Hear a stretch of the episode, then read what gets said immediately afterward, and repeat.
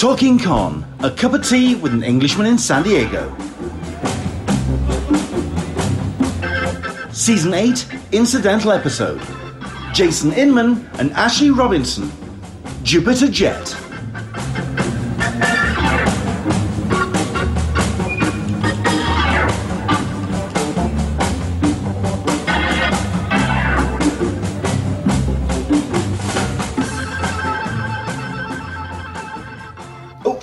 Let's uh, turn that off and uh, say hello to everybody. Hello there. Well, listen, it's very late here in the UK. Um, it's not the usual time that we do this show, but I'm here. I'm okay. I'm fine. I'm firing on all cylinders. I'm okay. I'm all tanked up on Red Bull. I'm, I'm wide awake. I'm fine. Welcome along to Talking Con, a cup of tea with an Englishman in San Diego. My name's Len Sultana, and each and every Sunday and Wednesday during lockdown, uh, we talk Comic Cons, con culture, and all the stuff and nonsense that we get to enjoy at such shows. Except when we are able to get on a special guest and we can accommodate them to come on and do one of these, our incidental episodes, our drop in shows where we can kind of focus and uh, shine the spotlight on uh, a specific uh, creator or a specific book. And that's exactly what we're doing today because we have ourselves two for the price of one. We've got uh, Jason Inman and Ashley Robinson joining us. Hello there. How are you? Hi. I am happy to kick off the first edition of UK Nights for your show. so Yes, nice to welcome. talk to a, a Commonwealth brother as Yeah. a Canadian. I'm outnumbered. I'm outnumbered here. the niceness is now two to one. It's, Yep. it's, it's just the way it's going to work. Uh, yeah, um, th- this is not going to be an Englishman in San Diego after dark. All right, this isn't going to start, suddenly start peeling off. Don't worry, we're going to be. We'll keep it nice and clean. That's what the OnlyFans is for, right? Have I got to launch that yet? I've really got to think about putting that out there.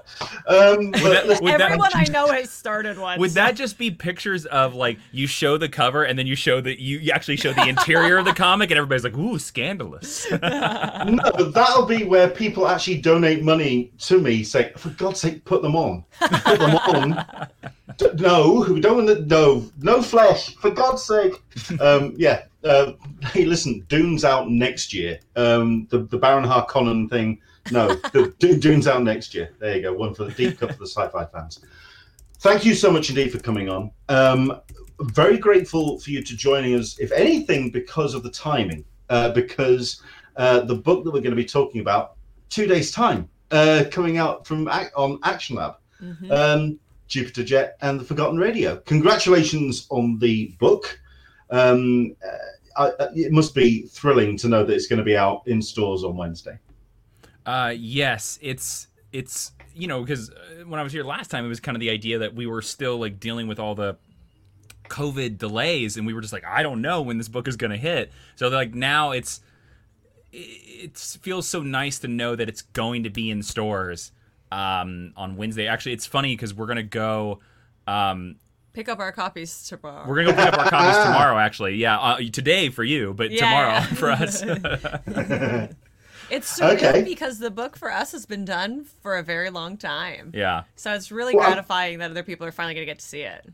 Well, let, us talk about the timing then, because uh, I mean, I, I, I'm really excited about projects that do the model that you are doing, which is that you have a huge chunk, if not a massive proportion of the book done and dusted. So you're using Kickstarter to uh, establish that relationship with fans and to make sure that the creative team are paid before launch of the book. Um, it, it, it, it's I'm not going to say the most civilized way of doing it, but it, se- it seems like the, the the best way for the creative team to feel that they are supported. Um, considering that so much when it comes to comics is reliant on that back end and when the book is finally out, this is, is a way for that creative team to get uh, to get supported. What is the timetable has been for this? I mean, how long has it been completed? Um, when did the project start coming together? It's been completed, inks, letters, formatting, everything since June. Uh, Wow. because we do everything ahead of time. Uh, and then it's just a matter of when you work with a publisher, you work on your publisher's schedule. And that has pluses and that has minuses. And a minus to that can be you don't get to pick when your release day is. And then a massive pandemic hits and it moves around a little bit. But so uh, it's been done for us since June. We finished writing it in April, May? Uh, early April. Early April. But here's the fun fact: we actually started writing Jupiter and the Forgotten Radio literally exactly a year ago. Yes. In Oh, wow. November, November of last year is when we started writing, um, because we had we wanted to uh, before we launched the Kickstarter. Ben was starting issue, uh, or what we call we we call them issues just to make it easy. Like so, every twenty pages we call them issues, even though we're releasing it all as one.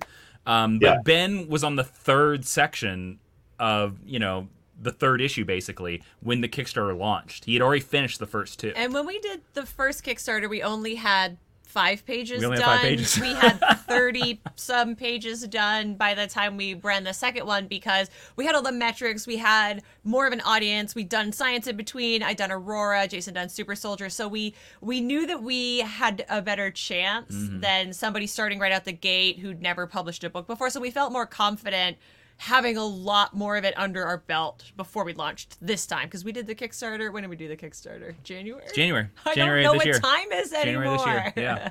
Oh yeah, oh, yeah. I mean, I think we were talking about this with Jason last time he was on. I mean, we were talking about um, March and how things have developed since then, and it's been what five, six, seven decades since then. Um, yeah, it's definitely yeah. Time is definitely fluid. Uh, it, I can uh, yeah, I can imagine certainly over the course of the summer, and as you've been getting the Kickstarter up and running, and as you've been uh, developing the the book, things have just kind of blurred. I can imagine things have been a little bit a bit wobbly around the edges if you just kind of try to focus what this what how the project's gone. We're, we're just Um, living inside a giant cardboard box at this point because all of the shipping supplies are in the, our living room right now. Oh, hey, listen, I'm I saw the uh, the headline about um, Johnny Rotten today being bitten by a rat or something, and it was, on, it was on, a, on a on a date with one of Donald Trump's legal team. I'm thinking, okay, the Matrix is glitching in a big way here, man. Someone, the code is fraying at the edges. it does feel appropriately on brand though for him to get bit by a rogue animal though. Like that feels appropriate to me. Absolutely. Um, we've got a whole bunch of people who are joining us. As always, uh, everyone, if you do have any questions for uh, Jason and Ashley, do dive in. Uh, we've got Solistra Smeg. Isn't it midnight where you are? Do you need pure caffeine for this one? Um, I'm I'm keeping nicely hydrated. Thank you so much indeed for the uh, for the uh, uh, for the concern. Um, are you drinking Monster instead of tea? You see, uh, an Aaron Neighbours cup of beer with an Englishman in San Diego. I'm not having alcohol at this time of night. That would just send me completely off the rails. Uh, but there we go. Um, let's actually talk um, about the origins of uh, uh, Jupiter Jet because, um, I, I mean, I, I mean, you, you mention a couple of the influences in the Kickstarter videos uh, for the book. Um, uh, definitely mention Rocketeer, obviously, uh, but I mean, I see uh, Danger Girl in there. I see a little bit of Squirrel Girl, that kind of chutzpah and attitude and that youthful ambition. Um, that's where I see influences. What, what were they for the pair of you? I mean, the biggest influence for this book, for myself, and and any time that we're like combining our script together, is I'm always like, it needs to feel like those adventure books from the 90s. And what I mean by is that when DC and Marvel were publishing the tie-in books to the cartoons, they they all like called them adventures. So you had X-Men adventures, mm-hmm. Spider-Man adventures, Batman adventures, Superman Right. adventures, Justice League adventures. And there were these great one and done no continuity stories. And and the secret of the whole thing is that Superman adventures, Batman adventures were like actually excellent comic books. And Superman Adventures was actually like low key, probably the best Superman book being published in the 90s, and nobody realized it because it was being written by Mark Millar. It's how he broke into DC Comics. Um, so like I was always like, we've gotta our tone has got to be that. It's got to be pure, but like still with a great story that an adult can love and not think is talking down to them. That was always like my key influence was those, those adventure comics. I know for me, there's a lot of Tim Drake influence because 90s Robin is the greatest Robin. Don't tweet me because I am correct. And something that um, Chuck Dixon, who wrote the stories, did that I found very effective, and he does it in Birds of Prey as well, is he opens and closes with a splash page in each of his issues. That's not something that we're doing as much in this because we're publishing this as an original graphic novel. But that's something that I think about a lot is the way that he told those types of stories. And even though they were mired in continuity, how accessible they were for a new reader who just kind of knew that Batman was Batman and fought the Joker. And then for me, uh, Kim Possible is a big influence hanging over this. I loved that, that. Yeah, show okay. when it was on. Uh, and it always, always goes back to Sailor Moon for me because um, I came up with the name Jupiter Jet because Sailor Jupiter is my favorite Sailor Scout. And so it's an homage to Makoto, and her core colors of green and purple are also Sailor Jupiter's core colors. So she's always, in a very abstract way, sort of hanging over anything Jupiter Jet that we do. Nice. Um, and for those who perhaps aren't familiar with the run, um, if you can give uh, the elevator elevator pitch or the um, the synopsis uh, of the, the, the story, certainly not of Jupiter Jet Two. Let's get into that in a bit. Let's go for the over over uh, arcing uh, story, starting off with Jupiter Jet. Uh, 2017 when the book came out.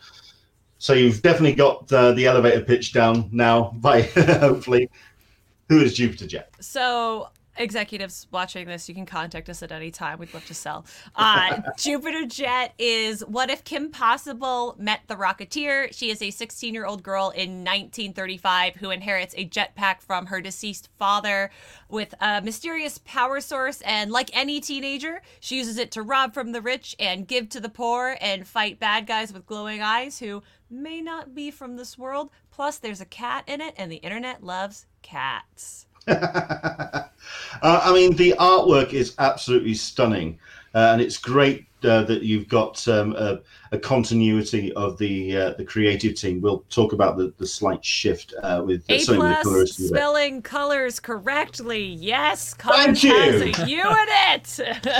oh my word! I mean, listen. Uh, I mean, I I've said it before, and I've kind of put myself out there and really put a target on my back.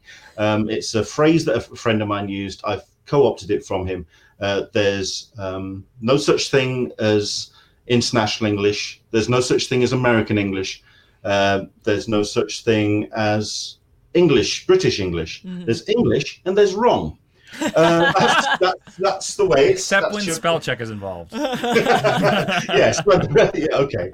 When yeah. your browser when your browser decides to go, what country you're in? Okay. Yeah. Uh, yeah, because because we write for an American publisher uh, and a, a, predominantly American audience. Although I will say we got a good Australia contingency and we have a surprising Israel contingency. So shout out to them for supporting us. Uh, Jason's always like, hey, we're gonna use the American spelling yeah. because I'm always like, there's no you in favorite. I'm sorry yeah, good point. Um, well, that was one of the questions I was going to ask. Um, certainly across the uh, the whole, uh, both kick, Kickstarters and the support that you've had for for the book.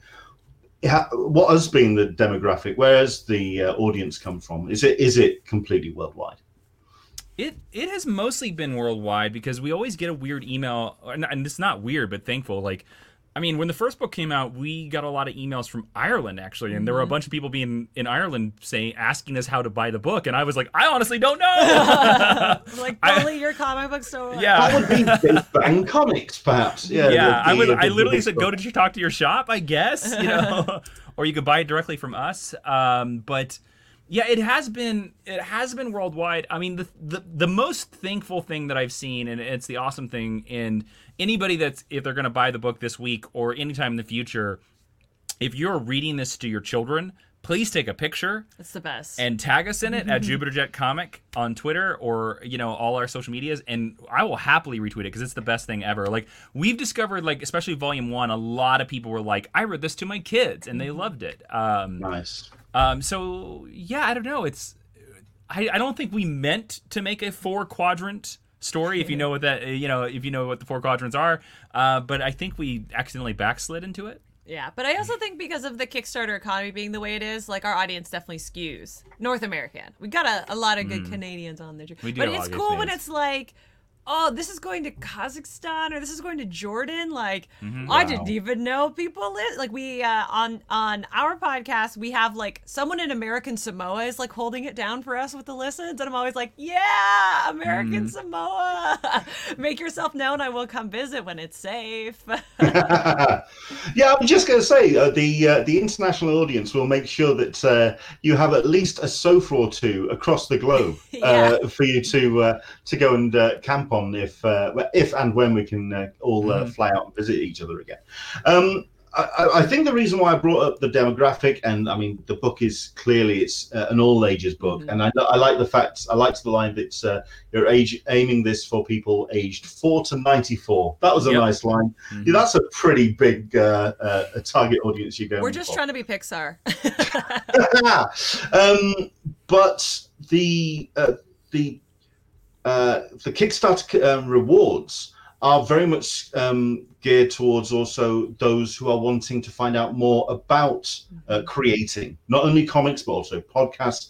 So it is a slightly older demographic for say those that are buying the book. Does does that make sense? Yeah, that, that's basically what it is. I mean, you know, one of the great things about doing anything on the internet is you can see analytics for it.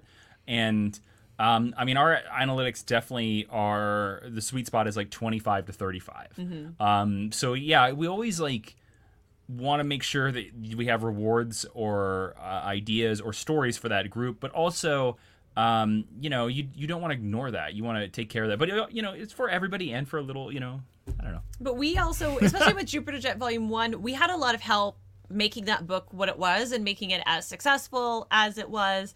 Uh, we had help from Alex Segura over at Archie Publishing. We call him the grandfather of Jupiter Jet because he helped us workshop the pitch that got sold. We got Nicholas Scott and John Boyle Myers donated their art to be our cover because Wow. uh, we were sad and they took pity on us and they helped. So that's something that we really feel passionate about paying forward. And I love nothing more, especially when people are looking for script notes, than when they turn around and do a Kickstarter and then we get a chance to back it because opening those doors for other people when they might not have thought they could open it for themselves can be really powerful. But mm-hmm. I will say, from the course of our Kickstarter campaign, uh, we always do Skype calls, which is one of the coolest rewards that we get to do. And we get to talk to people directly. And uh, we do have a young man, shout out to Tobias. I think he's 13 or 14 now. Oh, wow. And we Skype with him. His dad always gets the Skype reward. And it, he's so cool. Yeah. He's so smart. I hope he can be our intern someday. Paid internships, you should pay the people who work for you. Um, but it's like, it's really cool to know that you can have that kind of influence on somebody in their formative years. And also, it's a lot of responsibility. I mean, it's it's so um, thrilling to have that kind of uh, pay it forward uh, mentality when it comes to the Kickstarter. Um, what's the kind of uh, split between? Uh, is it artists that have uh, gotten involved, or is it writers? Is it podcasts? What's the kind of balance between people who have uh, kind of taken this opportunity on board to uh, to learn from uh, people who've been doing it for a while? it Uh, skews pretty heavily to writers. Yeah. Yeah. Well, because I think because we're not artists. Yeah. I can tell you my opinion, but uh, I mean, look, I can doodle, and I will tell you that I'm I'm working on the the next Kickstarter now, and I'm com- debating about putting uh, a variant cover as drawn by me on there, just to see if anybody would be interested. Um, you know, but but I say that like my my art skills stop at about you know. And this is no insult to Bruce Timm, but like there, that's about as detailed as I can get a Bruce Timm style person. Um, Okay. you- it So looks like you- a so person, not but it's kind of misshapen. So you're not talking you're not talking Tom King style. uh, No, I'm Fun- No, I'm, I'm uh, yeah. that's where my art skills are. Ooh, I'm, uh, yeah, the Tom I'm, King I'm above that. Uh, thank God. Um, but no, yeah, it's mainly writers, and and I think that's because you know you always if you like a story by somebody, like you always want to be like I'm always constantly for writers that I admire, especially like people like Mark Russell. I'm always like, how does your brain work? I need to know because I want to like absorb this secret weird knowledge or how your brain puts pieces together. Cool. Um, and I, I'm going to try and word this without insulting you, or at least upsetting you, because it is a question that I'd like to ask, and what your thoughts on it, considering that, I mean, Jupiter Jet. It was a successful campaign. Mhm. It did incredibly well in terms of reaching its target, getting to its uh, stretch goal. Um, Jupiter Jet and the Forgotten Radio it reached the same kind of numbers, and this is after uh, Volume One uh, did get a, a, a, Ringo Award, and it mm-hmm. got a lot of attention, and it certainly opened with a splash. What's your take on how the second campaign has gone? As I mean, uh, I mean, the first campaign, it was. I mean, I've got the numbers here. It's twenty six thousand two thirteen. Due to Jet and Forgotten Radio, twenty five thousand six hundred thirty seven. So about the same. Mm what's your take on that? Did the pandemic kind of bring the number back to uh, uh, equilibrium? What was your thoughts on it? So, so here's the fun fact about that number, um, because I actually think the second campaign did way better.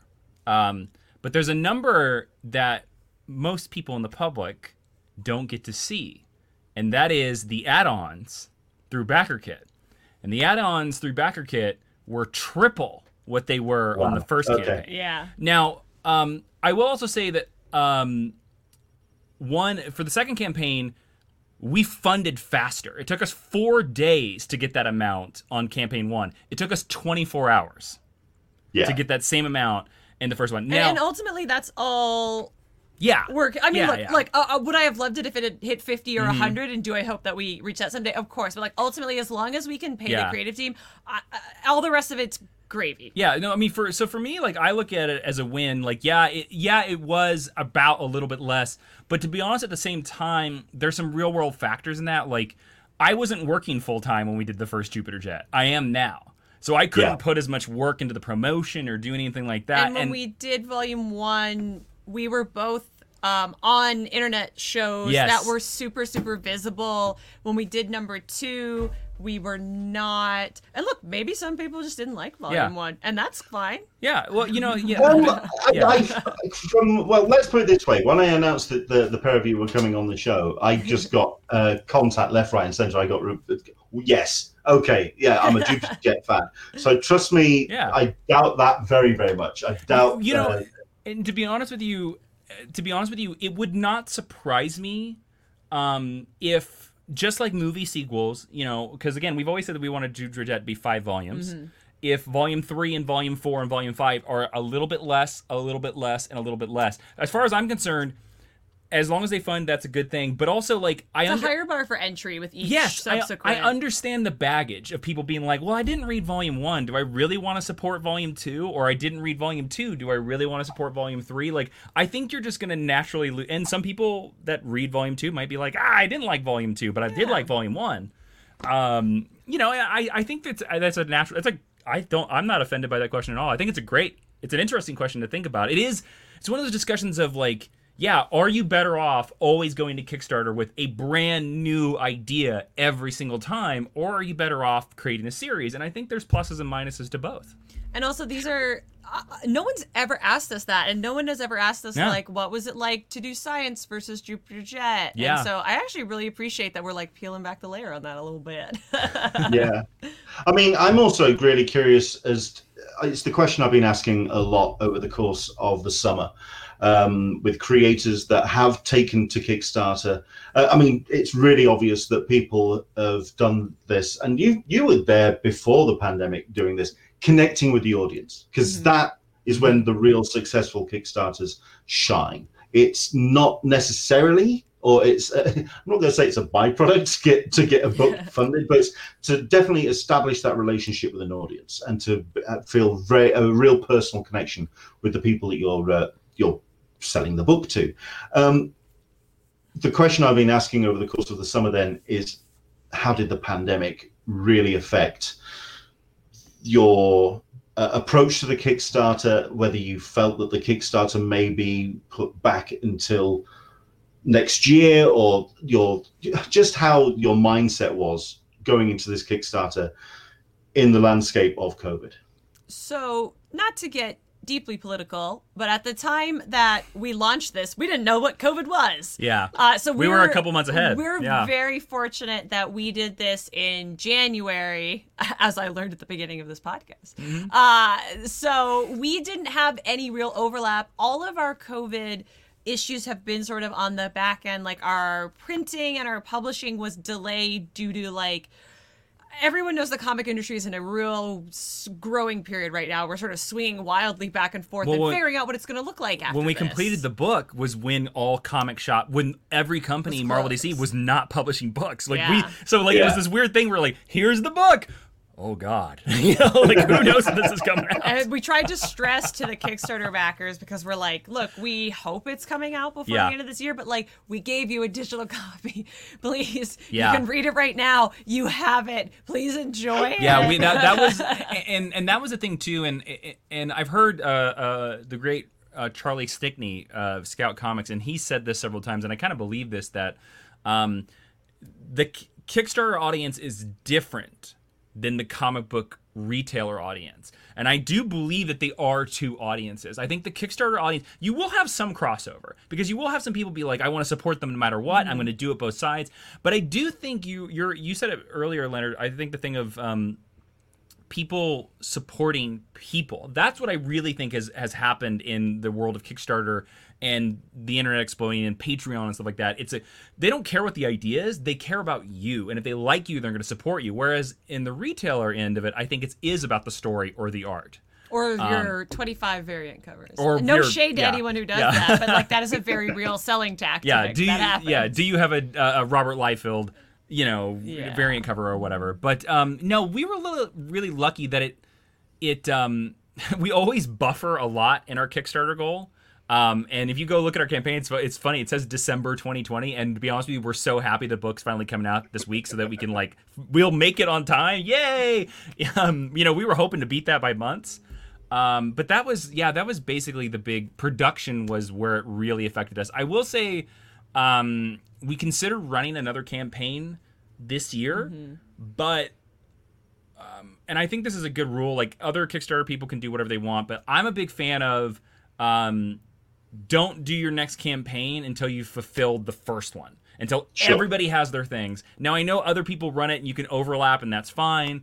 Um, but I also know personally I have donated to, to Kickstarters that have never fulfilled, and those were years ago. And I, I never want somebody to think that of us. I always want us to like, no, we're here's the book. It's a real thing. We did not lie. Yeah, yeah. well, well, well, I've seen that in, in the campaign videos. It's Yeah. something you're very proud of that you've Mhm. fulfilled all the campaigns that Yeah. you, you've run. Absolutely. I'm really curious as well about the support that Action Lab have given you. Uh, obviously, they've had the same issues and difficulties that um, all comic um, publishers have had this year. Mhm. What's the kind of conversations been like? How how supportive have they been? Uh, they've printed the book and put it in stores. And got it and, and put it in stores. Yeah, which which I to be to be completely fair, that's all they ever promised to do for us, Yeah. and that's what they've Fair done. But that's what that's but but that to be transparent. well well that's it that's the other thing and we have no problem doing this in, in any videos or podcasts you Yeah. see as well. That's that's the real secret about creator owned comics, even Image that I don't Yeah. I think people don't realize that unless you're like working at like Marvel, DC, IDW, Nobody boom, yeah, does very much for they you. yeah they basically are just like. Did you get it to the printer on time? All right, whatever. You know, like Yeah. that, that's that's that's the max you get. Yeah. okay. Because every, 'cause every time I've kind of uh, had interactions with Action Lab, Yeah. um, it seemed a little bit more um, friendly and a little bit more uh, interactive. Uh, but it's, it's interesting to know that, um, or interesting to hear that that's Well, again, that might be And that's and look, that's just our experience. yeah, and that might also be 2020 Action Lab as well. That's true. That's very You know. true. Yeah. Fair enough. Um, and also, the, like I did touch on this earlier, uh, we'll very quickly uh, cover it. Uh, I, I'm certain there's no drama, uh, but why the slight change in the creative team? The uh, Oh, change that's, in the that's fine. No drama. Uh, no, uh, Mara Mara Jane. Jane Carpenter, who was our original colorist, uh, is hashtag booked and blessed. So she had other Yeah. paid opportunities. So she already had things to do, and she actually recommended Liz. Uh, Elizabeth Kramer, who came on for volume two, and Liz had an opening in her schedule, and uh, Liz is now very hashtag booked and blessed. So we are. I like to think of maybe we're the launching point for some fabulous colorists in the industry. Uh, but we we wanted as much of the band back together, people's schedule permitting as possible, and because we are a creator owned and we are a Kickstarter book, we can't necessarily pay as much as some larger scale publishers. So when people can get higher paid work, we have no issues whatsoever Yeah. with them taking it. So uh, Mara was just Mara was just too good. Mara was too Too sweet for the world. Mara was too talented and too busy to work with us. That's what it is. Yeah. Oh, man, you see, this is this is where you just kind of you, you bring them up, you Yeah. feed them, you get them walking, you take off the training reel wheels, and you know they just uh, leave and abandon you. They I leave mean, just when they're getting interesting. Yeah. oh, ouch! Oh dear me. Um, excellent stuff. Um, I'm really curious to know about uh, the five uh, arc of uh, Jupiter Jet. Uh, like you say, you're, you're planning the, the third Kickstarter, or you're planning the next one uh, down the line. How much of it is nailed down? How much of it is kind of like plotted out, uh, or are you keeping things pretty uh, loose at the moment? Where, where, where, where are you at with the story for the Perry? Um, we're we're keeping things. We, I'll tell you this.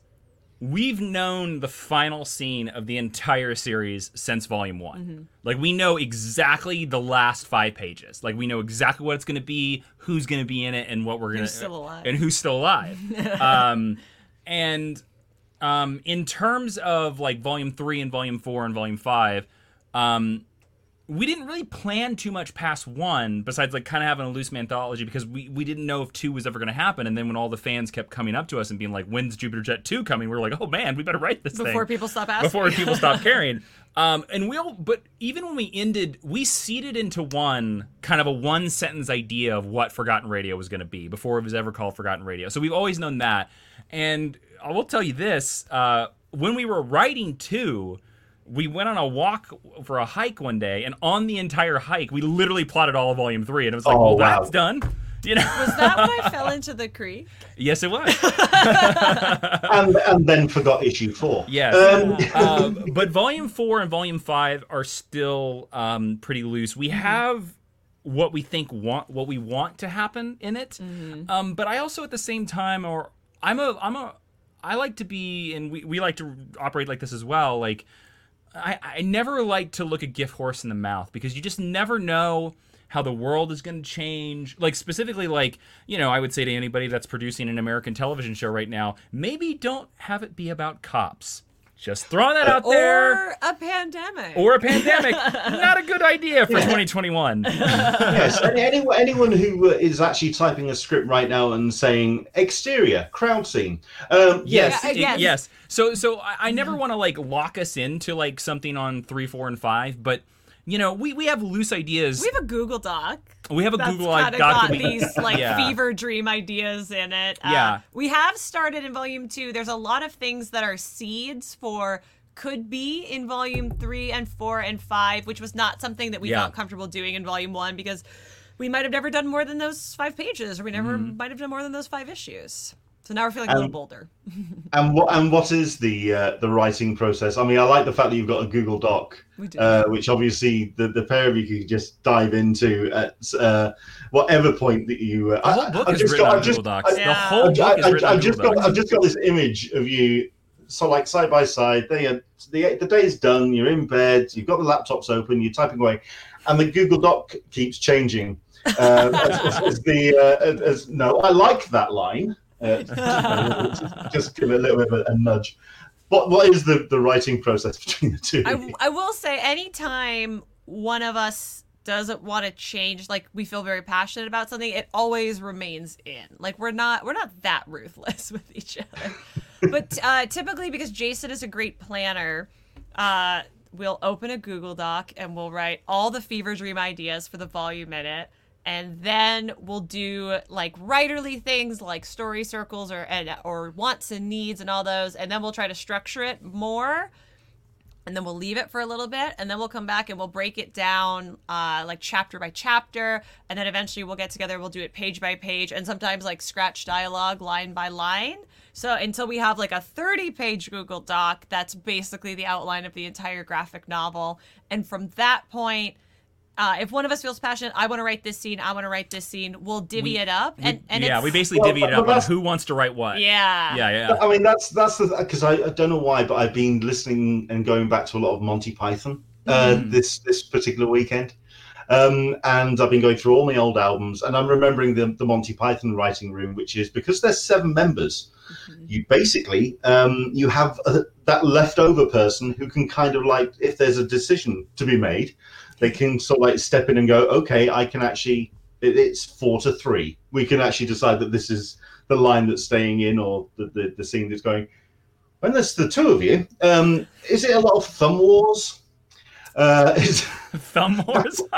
it's all like, no, I want this line. yeah, yeah. I, How, how, how do you I make the have never. I have never thought to settle a writing conflict with thumb wars before. I knew what you're talking about. That's so funny. Uh, um, I'd say it's a lot more. Uh, uh, I would say mostly respectful discussions, Mhm. and then eventually there's always one conflict. You know, there's always one thing where you're like, I you just can't see eye to eye on. But the great thing about And then, and then the twister mat comes out, and whoever wins. and then the cat makes the decision. like Grego, it's up to you, son. You, No, you I gotta would- make the decision. I would actually say that um, we never really came to any drag out fight. Like, if there are drag out fights, it's always in. First of all, there's never drag out. well, but yeah, yeah. uh, but if there are ever like big conflicts or d- disagreements, it usually always happens in the pie in the sky outlining Yeah. process. By the time we get to the script, usually most of the time it's like, well, I don't think the character should say that. Well, I do. Well, this is why I don't think the character should say this. Pitch, pitch, pitch, pitch, pitch, and then usually that wins the other person over, and they're like, "Oh yeah, you're right. Okay." Or, or more, you know. I think more typically it's like, I just don't like this line of dialogue. Okay, then what else could it be? up with something then, then yeah, give an alternate. yeah, Yeah, yeah. I don't care what it is. A- just give an alternate. it's a alternate. lot more like it's a lot more like that. Yeah. Um, but we're I think we're very fortunate because the things that we like to write I think are very complementary and they dovetail in a really good way, especially for this volume. Uh, I would say science was a much harder birth than Jupiter Jet and the Forgotten Radio. But interestingly enough, Jason wrote a lot of um, the Jackie stuff Yeah. in this volume, and I wrote a lot more of like Chuck and Neil's wonderful Oh, wow, adventures okay. in yeah, this it's volume. weird. Yeah, it's weird. Like I, I took on the uh, a lot of the 17 year old young woman Coming scenes, of age. and she took on a lot of the uh, here's the 11 year old boy. yeah. So there was a lot of respectful, like, is this how a young woman would speak? Is this how Yeah. a young boy would speak? I, I don't know. Is the, uh, the I like the as well that the the character is um, aging um, as uh, the volumes go through. Are we going to be seeing uh, a twenty year old Jupiter Jet by Yes. uh, volume five? Is it uh, The evolving idea- in that regard? Yeah, the idea is kind of similar to Harry Potter, um, that each volume will be a year further down the road. So yes, you, you're gonna watch Jackie go from uh, 16 to 20. yeah, she'll be a full fledged woman of the Mm-hmm. galaxy by that point. Just, just so long as by volume five, it's not like an Alan Moore Jerusalem kind of tone. you know, in, in much, in, just like Harry Potter, as the books get thicker and thicker and bigger and bigger. It's Just as long Now as we're always locked way. in. Like we've It'll be we, respectful 120 will be yeah, the max. we, we, yeah. It's, it's, that, that's the thing. Like in this volume, there were several points. Um, I, I I'll give you an exclusive. Um, nobody. The, one of the one of the great things about working at Action Lab, this is with uh, a small, kinda- or with a smaller publisher. uh, is that um, Jupiter Jet and the Forgotten Radio is actually 123 pages Ah. because not 120. And uh, we were just like, "Is this okay?" And they were just like, "We don't care." And well, we're like, and "Yeah." especially because we didn't Don't- do don't traditional issues. So Yeah. if we needed to stretch Mm-hmm. or we needed time, we could add in a splash or we could break Yes, up a, we- a, a page into smaller as we were panels. getting towards the end, there were a couple of beats with, and I and I remember having this exact conversation with Ashley where I was like, "This could really use a splash page. Like this should be a splash page." And she was just like, "Put them in." well, that's also the great thing about independent comics, where so we're not sort of beholden to any masters, Yeah. um, or mistresses, uh, or they sisters. I don't know what's the gender neutral. Someone tell me.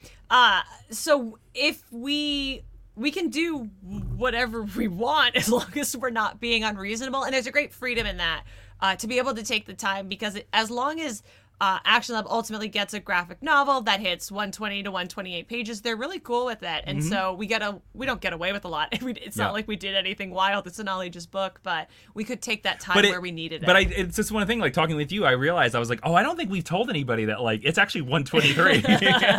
You should have kept that to yourself. They're getting Ah. three pages for free, man. Yeah. Come on. no, we doing? paid for those pages. They were not. That- they were not free. I know what Good Ben's point. Patreon is. It was not yeah. free. Well, that, that was the other thing. We had to go to Ben and be like, "Do you have the time for three more pages?" And he was like, "Yeah." Fair enough. Um, I mean, we've got uh, Joel the Geek, who's uh, turning around. Volume six will have the compen- compendium to the universe. Uh, I like so that it's gonna idea. Be, yeah, a, a, a- additional tie-in. Um, is that something that um, you've thought about um, doing um, additional stories to the world, or is it going to be uh, the story of Jupiter Jet? Com- uh, Well- uh, com- not confined, but um, Yeah. contained within the five volumes. So you were talking about Thumb Wars earlier, okay?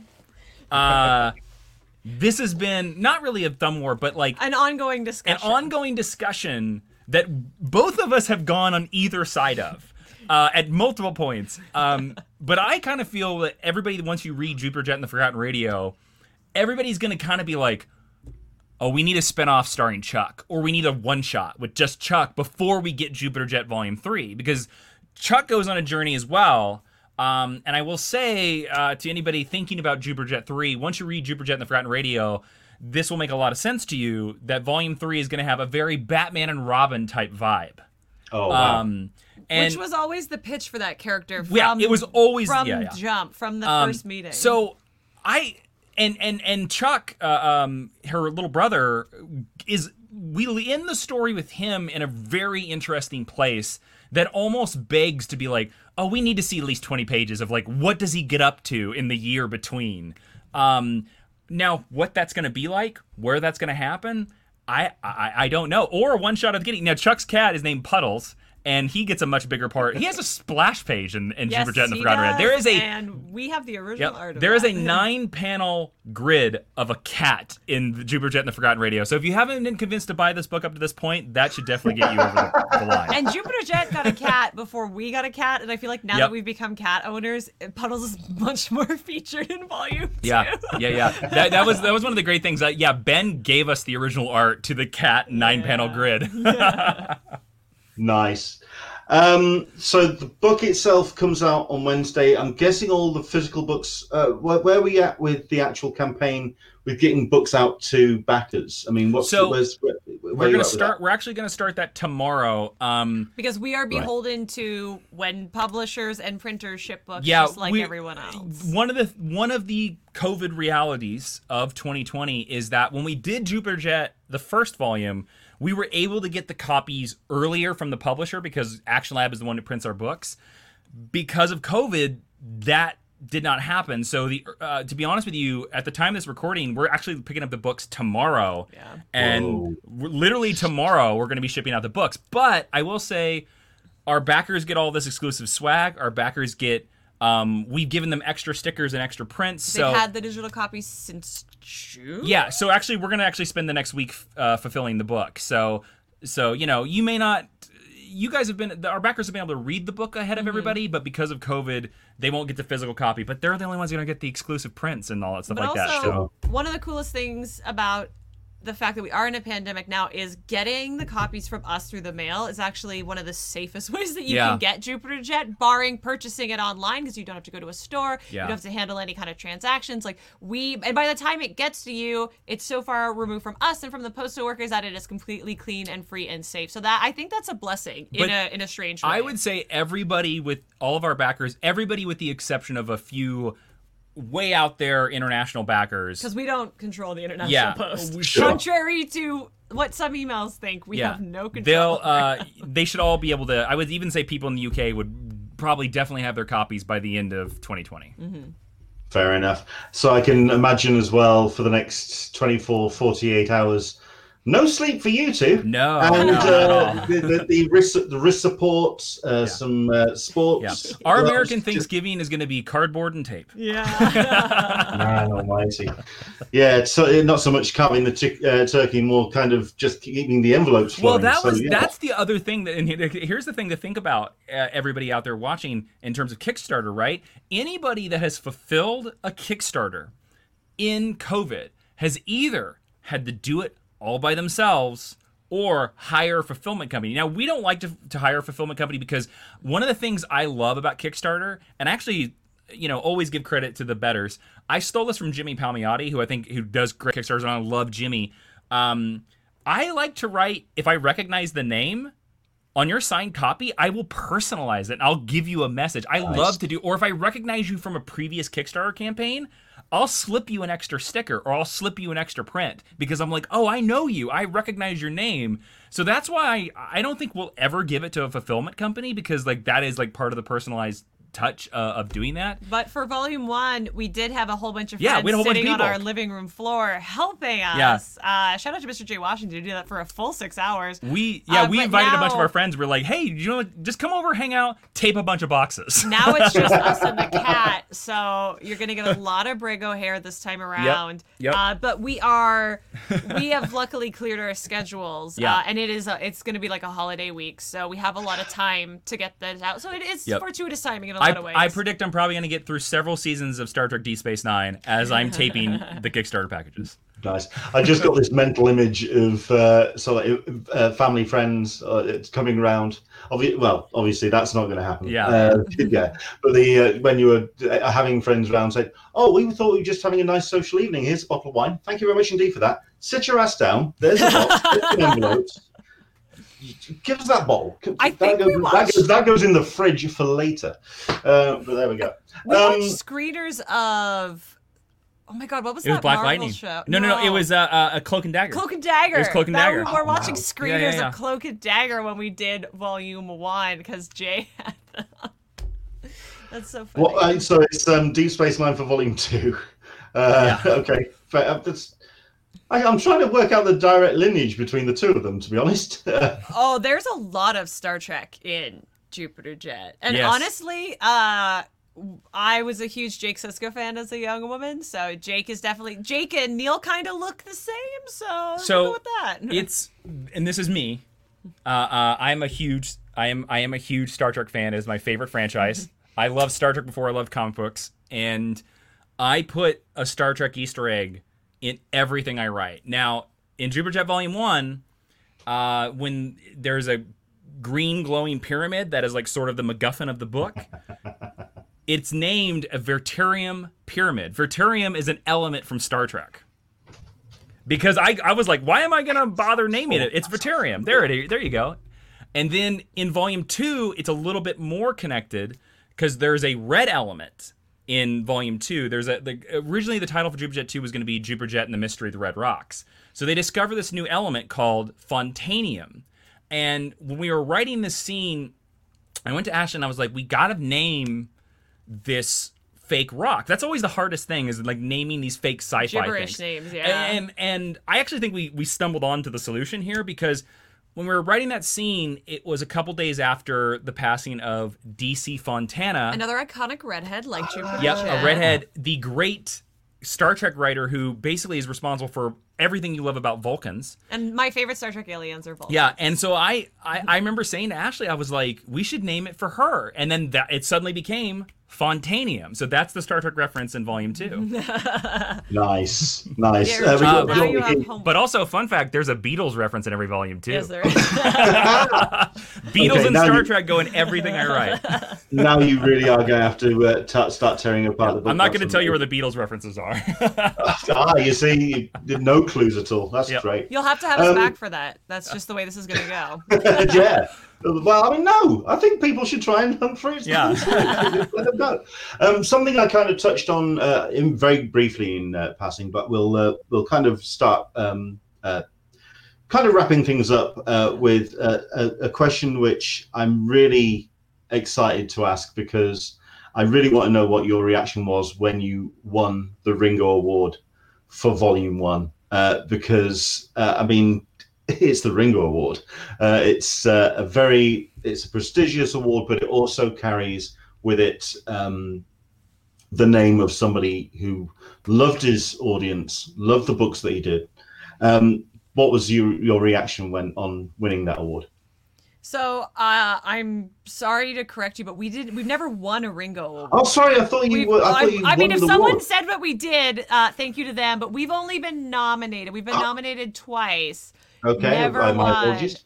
Uh, but it was just I, I I was truly amazing because we never thought we'd be nominated for anything. Look, Mike War- Mike Wieringo is one of my favorite comic book creators of all time, um, and it, like it actually like is a regret that I'll never have a chance to like get him to draw anything that I could ever write or to get him to do a cover or anything like that. So the fact that we've been even been nominated is was I I remember because I'm on the Ringo's mailing list, Mm-hmm. And I remember when we got the nomination for Jupiter Jet Volume One. Um, you know, like I, I tweeted it out a couple of times and just said like, "Hey, everybody, we want to do." it. And I remember reading that email and literally seeing Jupiter Jet and just being like. And I think I immediately like grabbed you and was like, "You got to look at this." Yeah, yeah. I think partly because I was surprised, but also partly was I was like, "Am I going crazy? Am I reading this right? Did they say us?" We also though Wow. this year we lost to Raina Telgemeier, Yeah. who is someone who we both really We like. love. We knew we were toast the minute she was. oh, we knew she was going to get our it. Of course, she's amazing. Um, but like to be to have our little books, and our books are little. They're small, independent comics. Yeah, I mean, the science is power- only six by nine. so. Yeah, it's a small book. Uh, they don't have the, the power of uh, Scholastic behind them. So to be like spoken of in the same breath, like that's winning would have been amazing, and and hopefully we will win in the future. But Mm-hmm. it's nice that someone. It's kind of nice to have someone say, "Hey, this is really good." yeah, yeah. Next year's plan is uh, to do some sort of hostage negotiation with the Ringo Awards. Um, we're and we're even, you know, we think fifty percent that might work. Fifty percent. Well, I mean, if they go back to the model that they did this year uh, with the uh, mainframe Comic Con guys, where they were just trying to marshal and they were spinning so many plates, if you can just Yeah. sneak into the StreamYard and just hijack it uh, and just go for it, go in that direction, uh, who knows? Let's Well, by the way, it is possible to do that. By the way, I just want to give everybody like we did the Jawin charity drive for uh, service members a couple weeks back, and we had a person Try to get in, pop in that was not a guest. and should not have had the link. so so like you know like you can like what is it called Zoom hopping Zoom or uh, Zoom yeah bombing. I don't Zoom know what bomb Zoom call bombing yeah you can Streamyard bomb apparently too I don't know how but also- apparently you can I gotta ask, just why? Yeah. Why? Why? Why? Why? Why? Yeah, fair enough. Um, volume two out on Wednesday um, uh, on stores uh, from uh, Action Lab. Volume three, it, like I say, the, the Kickstarter campaign. You've you're starting to put the the engine together, starting to get the gears turning on that. Do you have a time frame of when that could possibly go live? And do you have any other projects in between? You, what what else is in the in the fire? I think in a in a pink and perfect world, we would love for it to be next year, but that depends on so many other factors right now uh, that are out of our control. The Kickstarter that we're actually gearing up for next is a Jason solo jaunt. Oh wow! Uh, so that's very exciting because that'll be early next year. yeah I have a um I've been putting together a book um with George Kambadais who's an amazing artist on Twitter um and right now it's called I'm the code name is Book Best Friend and a lot of people have always asked me as being a Kansas farm boy like what is my Superman story And so this is my take on Superman, based around an original character that I created years ago. And uh, uh, this is basically like imagine if Jimmy Olsen live streamed everything that Superman did. And that's the story. And hopefully that's going to launch uh, um, in late to mid January of next year. Because uh, I'm. Oh, carry on. Oh, I was gonna say, and then we're tr- we're working on uh, the publisher that originally published Science uh, has closed their doors, has shuttered their production. So we're working on finding Tamsin a new home, uh, and I'm working on finding Aurora a proper home, which was my Kickstarter from a couple years ago. So there will definitely be more comics. It's just a matter of uh, when and where. Yeah, I also I'm I I'm a big fan of the Christopher Nolan not, mo- model, where it's like you know when he did the Dark Knight trilogy, he always did a movie in between. Yeah. Um, so like I want to give people something else. So you know, in between the volumes of Jupiter Jet, but um, You- you- You're keeping the creative juices. Mhm. Um, it's not just locked into um, a, a storyline. You kind of, and not only that, but it's something that then you can come back to and kind of Yeah. Mhm. polish up and make sure it's nice and perfect for when he goes out on out the door. I, I, I, I totally understand that. I totally understand that. Joel the Geek is saying, um, c- can't wait for that. Uh, so Sweet, obviously, uh, you you have yourself uh, a backer already for that project. Oh uh, yeah, up and running. Joel. Joel is a deep cut Jawin supporter. We love him. Excellent. And uh, solicitors make what you have for Thanksgiving paper cuts, lots and lots of paper cuts. I don't I Uh, don't get cut by paper that often. I'm I, maybe I'm more careful. No, it's more it's more the tape dispenser. yeah, yeah, that's where you're gonna get She's cut. Evil. Oh man. um, uh, it's, it's the taste of letter. It's the uh, maybe it's. I mean, if you're like yourself and you're, you're experienced and you know about these, you get the the the, uh, the tear off uh, uh, envelopes. yes. That's fine. Yeah. Uh, okay. I will also on. I will also say since this is like going to be our fourth Kickstarter now, Yeah. um, we've kind of gotten You've like, got we, the engine. You've now. got we it know the tricks and yeah, yeah. we all we know all the shortcuts. yeah, now. we did stupid shipping the first two. Oh, yeah, yeah. And we learned. Excellent. Um, and also, you've got your extracurricular activities as well. Um, if you can uh, just, uh, yeah, uh, pimp your wares, as it were. Let us know what um, uh, shows and podcasts and everything else that you're up to at the moment. the best place to always find us is Ashley and I do a weekly podcast called Geek History Lesson. You can find it on Apple, you can find it on Spotify. It's basically where we take one character, construct, title, book, movie, and we explain it all in a little bit less than an hour with some fun conversation. Uh, we're past, we're gonna cross cross 400 episodes on that next year, which is Oh, great. wow. Um, and then you can find me and us on YouTube whenever we randomly post at youtube.com slash Jawin, J-A-W-I-I-N. Um, we're putting up clips from the um, Jawin Charity Drive, like a conversation with Kevin Smith and a conversation with Susan Eisenberg and various people that came and helped us out in the charity drive in case people want to watch it in in case they don't want to strive, you know, Scrub through Scrub through five, five hours. hours. Yeah. And I think as well, um, when I spoke to you, Jason, last time, you were just getting yourself geared up for mainframe as well, for, uh, yes. for Baltimore as well. Yeah. Um, uh, the, I mean, the pair of you are fantastic hosts when uh, you're, you're uh, on camera. when we care. um, no, don't.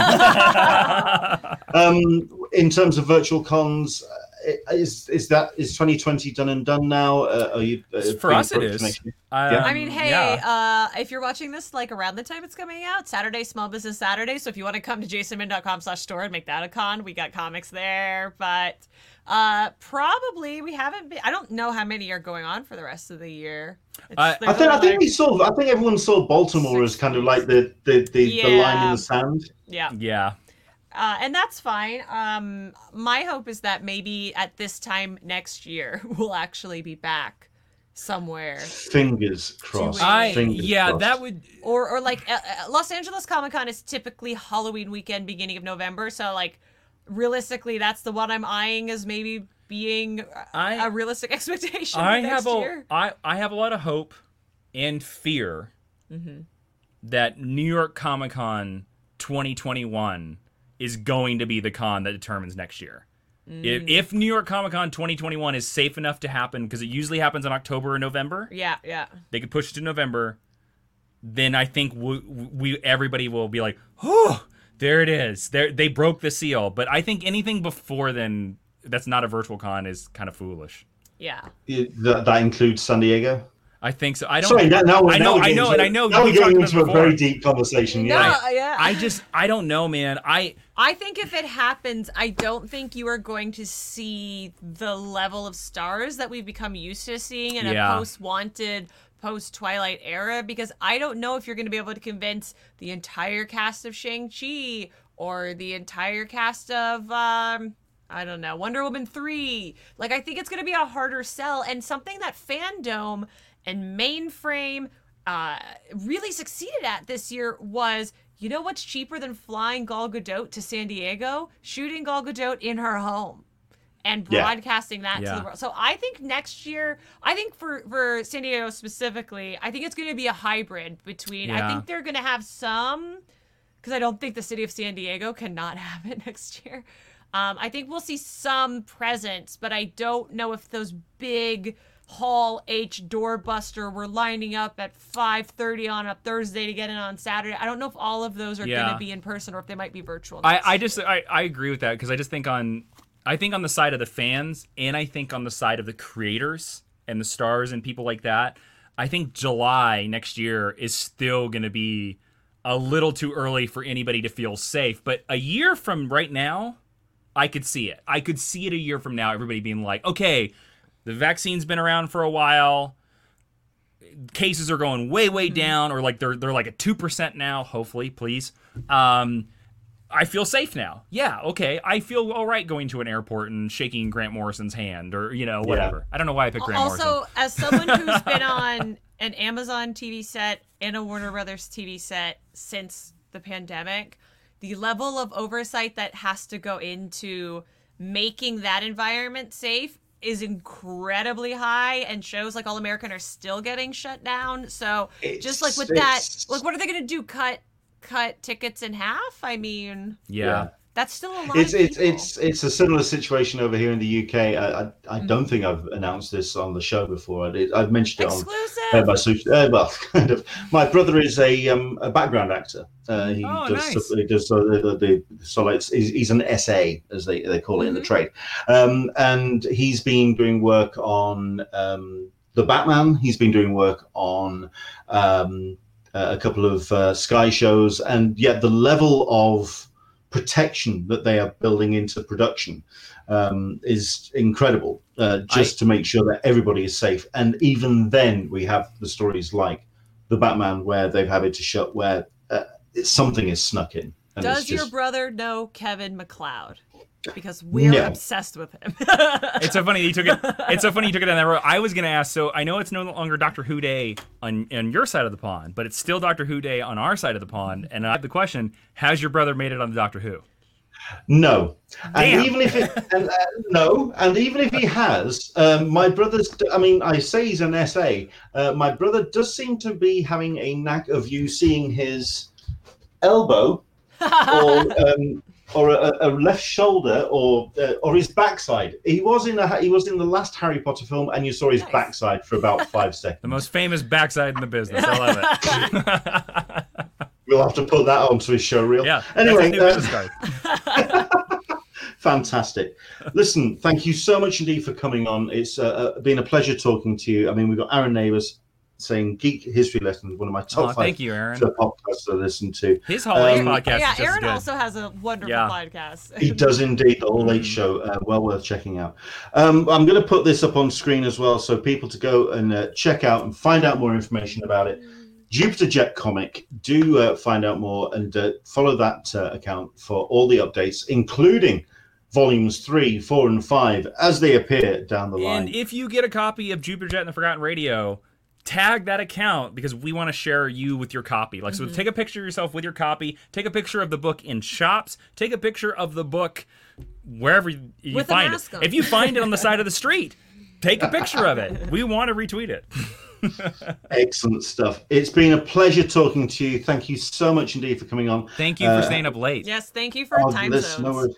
And thanks I'm to your just looking- family as well. yes we love you we appreciate you well, uh, I mean, at this point, um, one is very much asleep, and the other one is probably play, playing solitaire and waiting for me to shut up and go to bed uh, at this point. So, yeah. Um, but listen, thank you so much Dee, for coming on, and all the best to uh, for the success uh, for the books going forward. Um, thank you. Thank you so Thank much, man. This was a great time.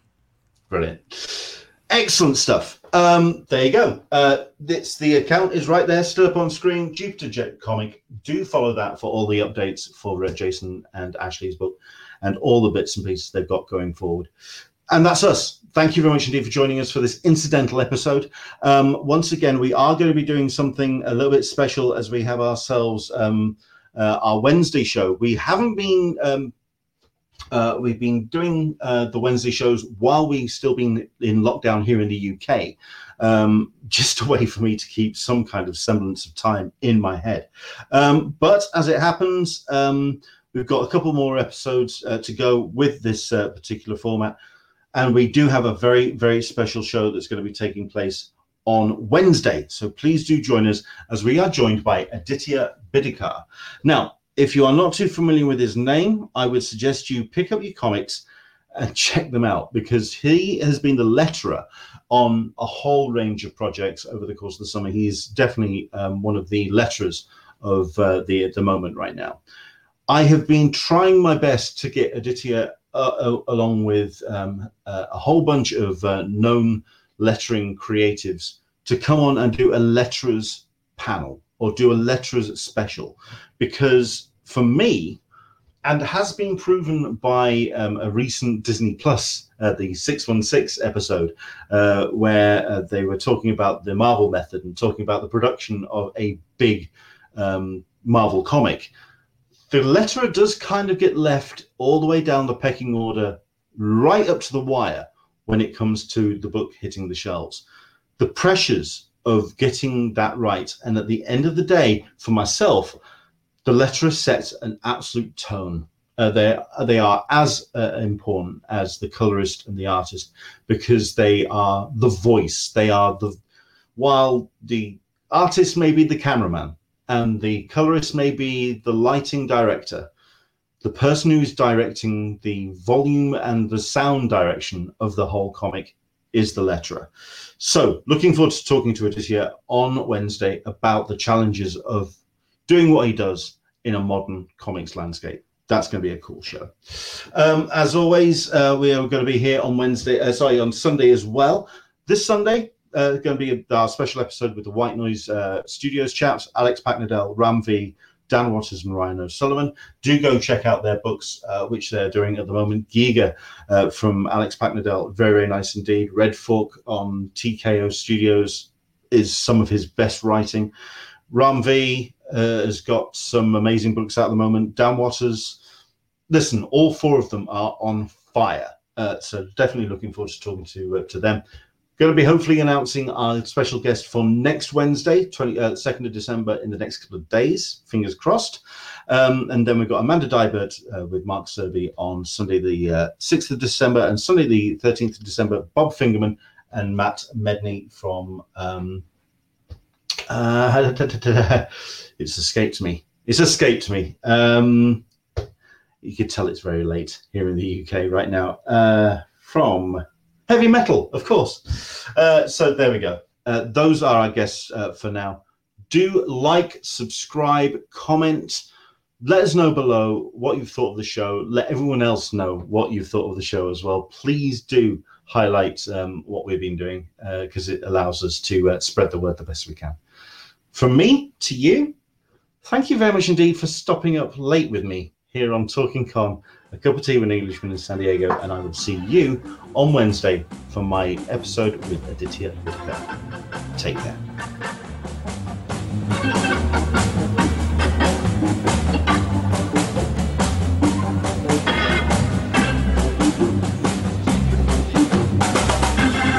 Talking Con, a cup of tea with an Englishman in San Diego, is a production of the Convention Collective. Visit the Convention Collective for all of your convention news and updates.